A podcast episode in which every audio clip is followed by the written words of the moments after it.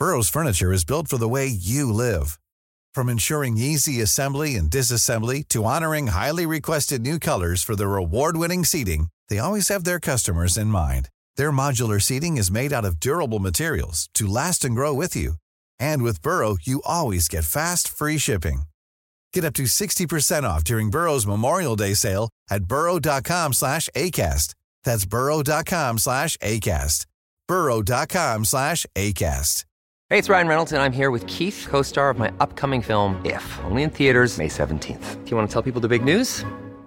All right, I'll do. Sign up now and you'll get unlimited for $15 a month in six months of Paramount Plus Essential Plan on us. Mintmobile.com slash switch. Upfront payment of $45 equivalent to $15 per month. Unlimited over 40 gigabytes per month. Face lower speeds. Videos at 480p. Active Mint customers by 531.24 get six months of Paramount Plus Essential Plan. Auto renews after six months. Offer ends May 31st, 2024. Separate Paramount Plus registration required. Terms and conditions apply if rated PG. Hey there, it's Michelle Norris. I'm host of a podcast called Your Mama's Kitchen. When I travel, I'm usually looking for a way to find a taste of home when I'm not at home. And one of the things I love to do when I am at home is entertain. And Airbnb allows me to do that. When I was in California recently, I rented a house that had a great kitchen. And when we were sitting around the table, we're all thinking, we're in someone else's house. Someone could be in all of our homes as well. If you have a home, but you're not always at home, you have an Airbnb. Your home might be worth more than you think. Find out how much at airbnb.com/slash host.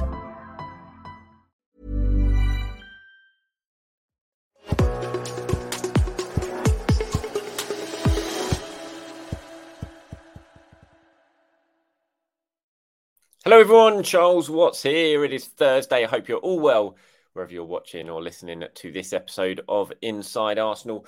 Around this wonderful world of ours, we are just two days away now from the weekend. From Saturday, of course, Arsenal aren't in action until Sunday. We've still got to wait another 24 hours until that slightly scary trip to Goodison when you factor in Arsenal's recent results when they've gone to the blue side of Merseyside. Even though Everton have been rubbish over the last five years, Arsenal still managed to not win in five years at Everton, losing four and drawing the other of their games. Hopefully, they can get rid of that hoodoo this time around go up there and get a little bit of revenge from what happened at Goodison last season in Sean Dyche's first game in charge. So we'll have a big look at that in today's episode. We'll look at the latest team news from both sides ahead of that game, some of the big decisions facing Mikel Arteta. We've got your questions and comments as well.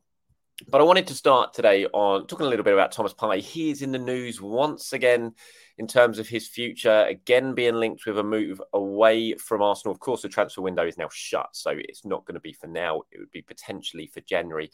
The big news doing the rounds in Italy once again is that Thomas Partey has now moved further up the priority list of Juventus because of what's going on with Paul Pogba at the moment, who, of course, is potentially facing a big ban after uh, failing a doping test over in Italy after Juventus's game against Udinese, I think it was. Um, and the reports are saying because Juve are suddenly facing up to the prospect of not having Paul Pogba, that Thomas Partey, a player they were looking at in the summer, has now moved up to the top of their priority list and that they will be potentially moving for him again. Some of the reports even saying that personal terms already agreed with Thomas Partey. Now, from my point of view and from my understanding of the situation, that is not the case. Juventus was certainly interested in Thomas Partey this summer. There was definitely interest from Saudi Arabia this summer in Thomas Partey. But as I've reported previously, Partey's priority has and remains been on staying at Arsenal and uh, being part of this team, playing in the Champions League with Arsenal. That's why he signed for the club and came from Atletico, took that decision to come from Atletico, who were a Champions League club. He took that decision to come to Arsenal, who at that time weren't. Um, he wanted to get this team back into the sort of elite of European football, and they've done that. He's done that. He's helped do that, and now he wants to be a part of it going forward. Um, so it remains to be seen. Look, if Juventus come knocking, I cannot envisage, and this is opinion now. This isn't fact or based on information, but I cannot envisage any way if Juventus came in and slapped down some decent money for Thomas Partey in January that Arsenal could would consider it. Come the summer, that might well be a different situation. Thomas Partey will be 31 in June. He'll have a year left on his contract in the summer. You know, as Arsenal were potentially, they weren't trying to, you know, they weren't actively looking to sell Thomas Partey this this summer that's just gone. But if a good offer had come in, it would have been something they would have potentially, you know, considered. They definitely would have thought about it. Um, and, you know, they were open to it, but weren't actively pushing for it. I think 12 months down the line, next summer, you know, I think that will be exactly the case again because I haven't heard, not saying there isn't, but I haven't heard there's been any sort of contract talks with Thomas Partey. We know he's had these sort of long string of injury issues since he's been at Arsenal. He's injured at the moment, of course. Um, and so at the end of the season, if someone does come in and slap some big money down for Thomas Partey, then I'm sure it probably would be something that the club would sit down and discuss. And that's not saying they would accept it, but it's just a business thing, isn't it? It just makes it makes perfect sense because considering his age and considering his contract length and you know, his long list of injury record. But you know, January, it would be mad if Arsenal were in contention for major honours in January, come January, which we certainly hope they will be at that point in the season then you wouldn't it wouldn't be something you'd even consider selling a player as good as Thomas Partey, as important as Thomas Partey, as versatile as Thomas Partey. It just wouldn't make any sense whatsoever. So I wouldn't be too worried about these Juventus links right now. You know, Thomas Partey's focus is very much on Arsenal. It has been very much on Arsenal throughout the summer, and I'm sure that will continue uh, throughout the coming season. Okay, let's talk about Everton now this weekend. Mikel Arteta pictured in training yesterday, all smiles ahead of that game at Goodison Park. I'm sure he is very aware of this record that Arsenal have, the Everton hoodoo that Arsenal have. The last two years have been so, so mad when you look at Everton's record, sort of up to and beyond their games at home to Arsenal, you know, just losing, losing, losing, bang, Arsenal come around, suddenly they win out of nowhere, and then they start losing again straight afterwards. It's been that way for the last two seasons. Arsenal have got to find a way of being able to deal with what Everton are going to throw at them at the weekend. It's no secret. We know what's coming. It's going to be a highly physical, highly intense game. Arsenal have shown that they can cope with these sort of games before, but just recently at Goodison Park, for whatever reason, it's been a little bit different. Last last season, the midfield was an issue. Um, Everton dominated that midfield. That midfield trio of Gueye, um, Onana, especially, who was brilliant on the day, Doucouré they ground Arsenal down in that game. And I didn't, you know, they weren't miles better than them by any means, at Everton. They ended up snatching it with a set piece with Tarkowski scoring.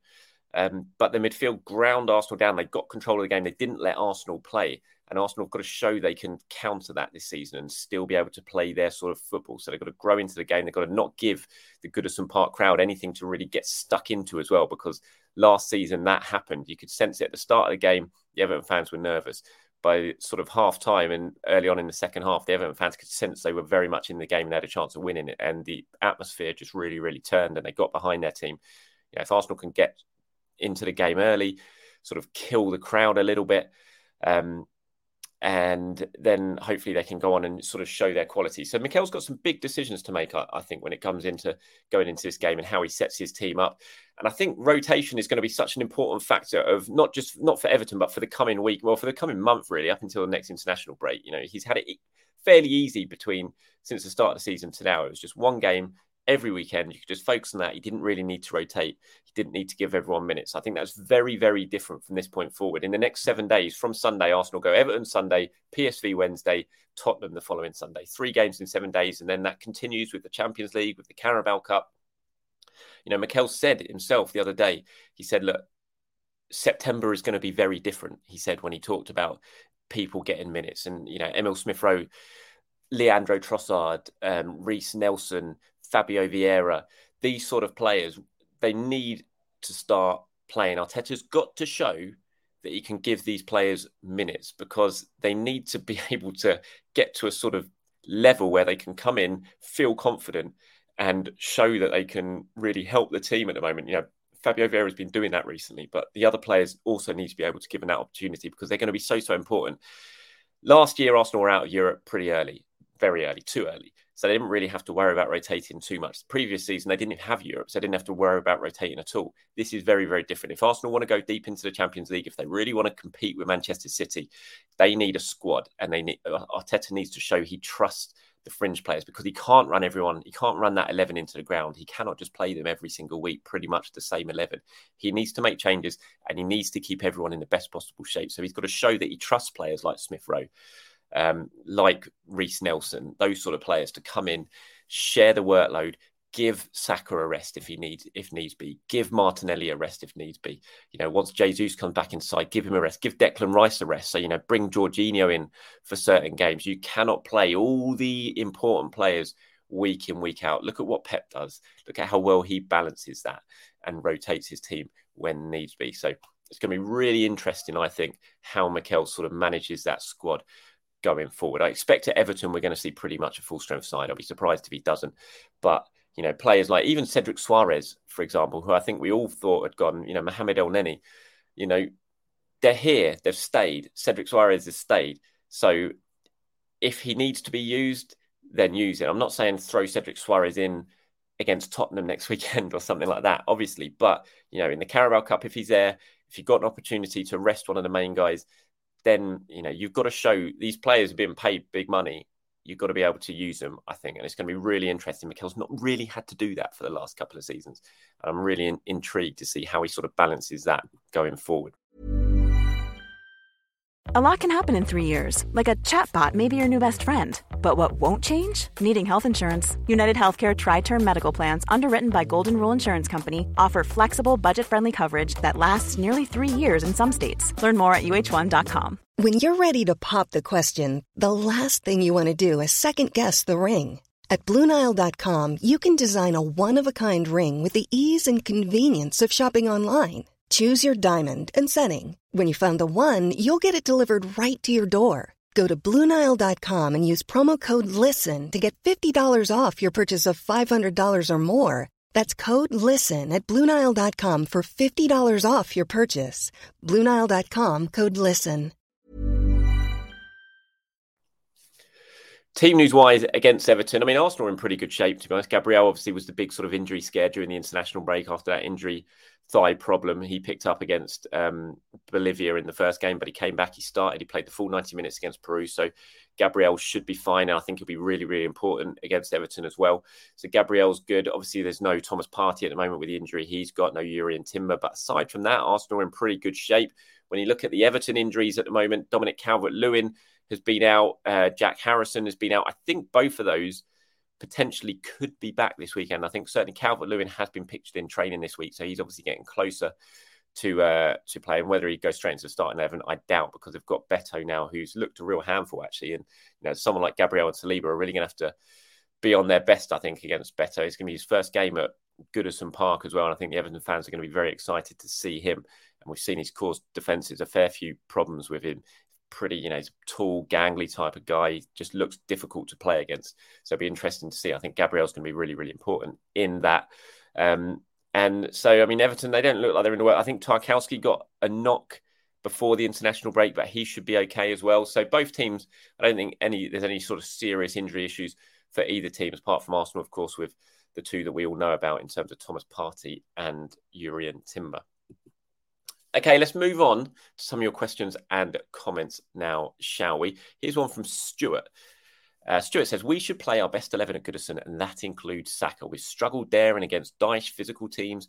We can't be changing things too much we need a win. I agree. I think, and I've, there's been a few of you talking about this in the in the comments so far. I think you know I talk about rotation, the need for rotation. I think it is really really important. I think this game is so so important for Arsenal. A because of the record Arsenal have got a Goodison. It's terrible. They need to show they can go and win there. I don't think you can make too many changes for this one. But B, I think also just momentum wise, after what happened before the international break, getting the win they did against Manchester United, it's so important to back that up this weekend, especially with Tottenham looming large the following weekend. You know, I think this is a really, really important game for Arsenal. It's a place we know they struggle at. They're going into it on the back of a really good win, even if it was two weeks ago, and you just need to back that up and get the win. So I think you're not going to change too many things here. You've got to factor in how the players are when they've come back from the national teams. We, of course, don't know that yet. You know, whether any of them got any niggles, how the Brazilian boys are after that long flight back from South America. They're only going to be coming back today. So obviously that all needs to get assessed, and the medical team need to go over those sort of things with the players. But if everyone's okay to play, I would be playing a very, very strong side against Everton. I wouldn't be looking to rotate in this one. I'd be arguably looking to rotate more against PSV in midweek in the Champions League than I would against Everton for this game because I think this one and then Tottenham next weekend are so, so important to how Arsenal start to the season is going to be viewed. Uh, here's one as well. It says, Hello, Charles. Nice show. I had a look at the Germany France highlights, and Kai was playing in the right eight position. He looked very comfortable receiving the ball, and he had his and had his passes well worked out. The through ball was a bit special. In rotation, we should play him there to give our captain a rest. If Saka is nursing an Achilles inflammation injury, Rest is the only solution. We have the squad to cope with a fortnight off for Saka. Choose any player from Nelson, ESR, Trossard, or Jesus. If it becomes worse, we'll sacrifice our chances of finally winning the European Cup. Yeah, I mean, Saka's going to be interesting. If this injury, this Achilles injury, is something that is truly having to be managed week in, week out, then that his minutes, his workload is definitely going to have to be managed. Hopefully, it's not that bad. Um, and we know with Saka, he just does tend to play. And Mikel, if there's one player he doesn't really rest, it's Bukayo Saka. That does need to change a little bit last se- uh, this season.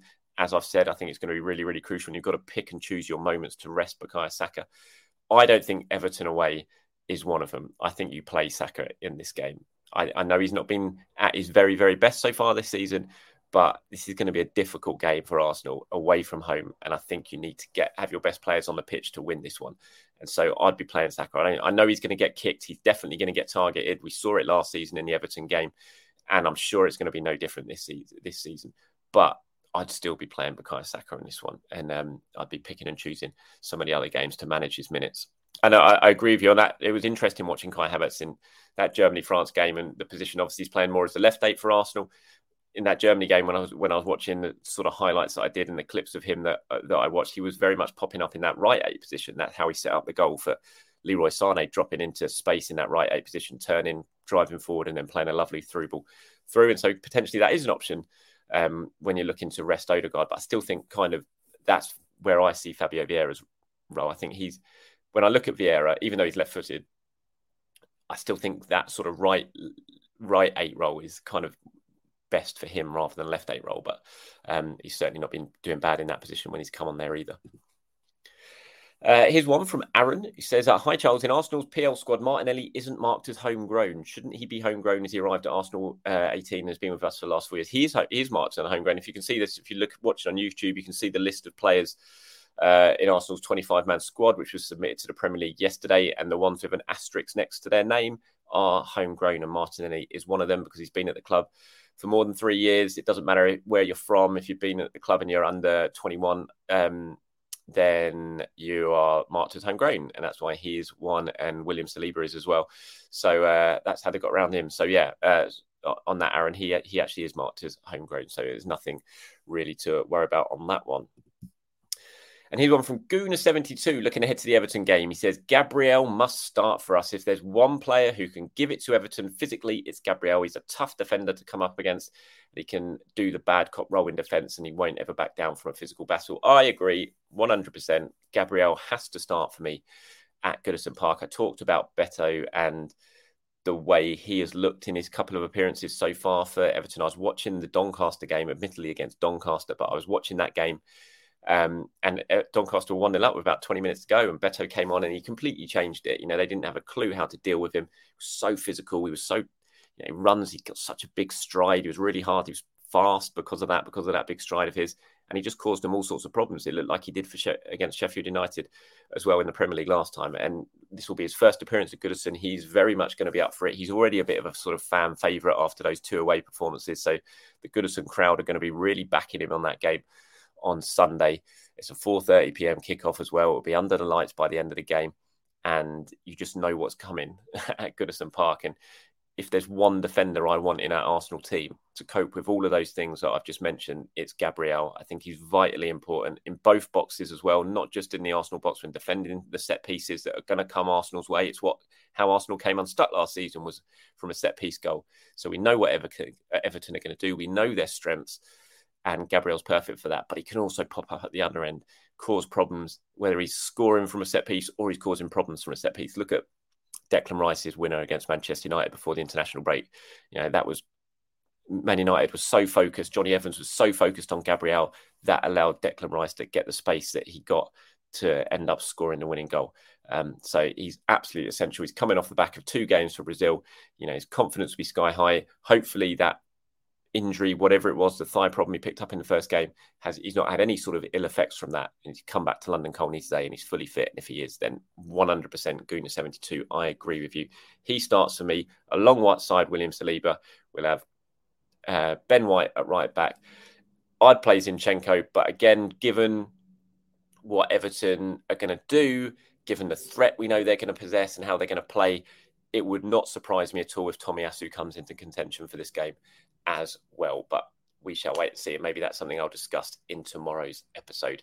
That's it from me, everyone. Thank you very much for your time. As always, really do appreciate it. Any questions or comments you've got, who you want to see start against Everton, what sort of team selection should Mikel Arteta go for at Goodison Park? Let me know, as always, in the comments below, and I'll uh, try and include some of those into tomorrow's discussion. Have a great day, everyone.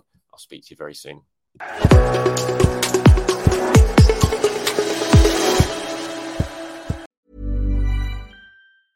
Mom deserves the best, and there's no better place to shop for Mother's Day than Whole Foods Market. They're your destination for unbeatable savings, from premium gifts to show-stopping flowers and irresistible desserts. Start by saving 33% with Prime on all body care and candles. Then get a 15-stem bunch of tulips for just $9.99 each with Prime. Round out Mom's menu with festive rosé, irresistible berry chantilly cake, and more special treats. Come celebrate Mother's Day at Whole Foods Market.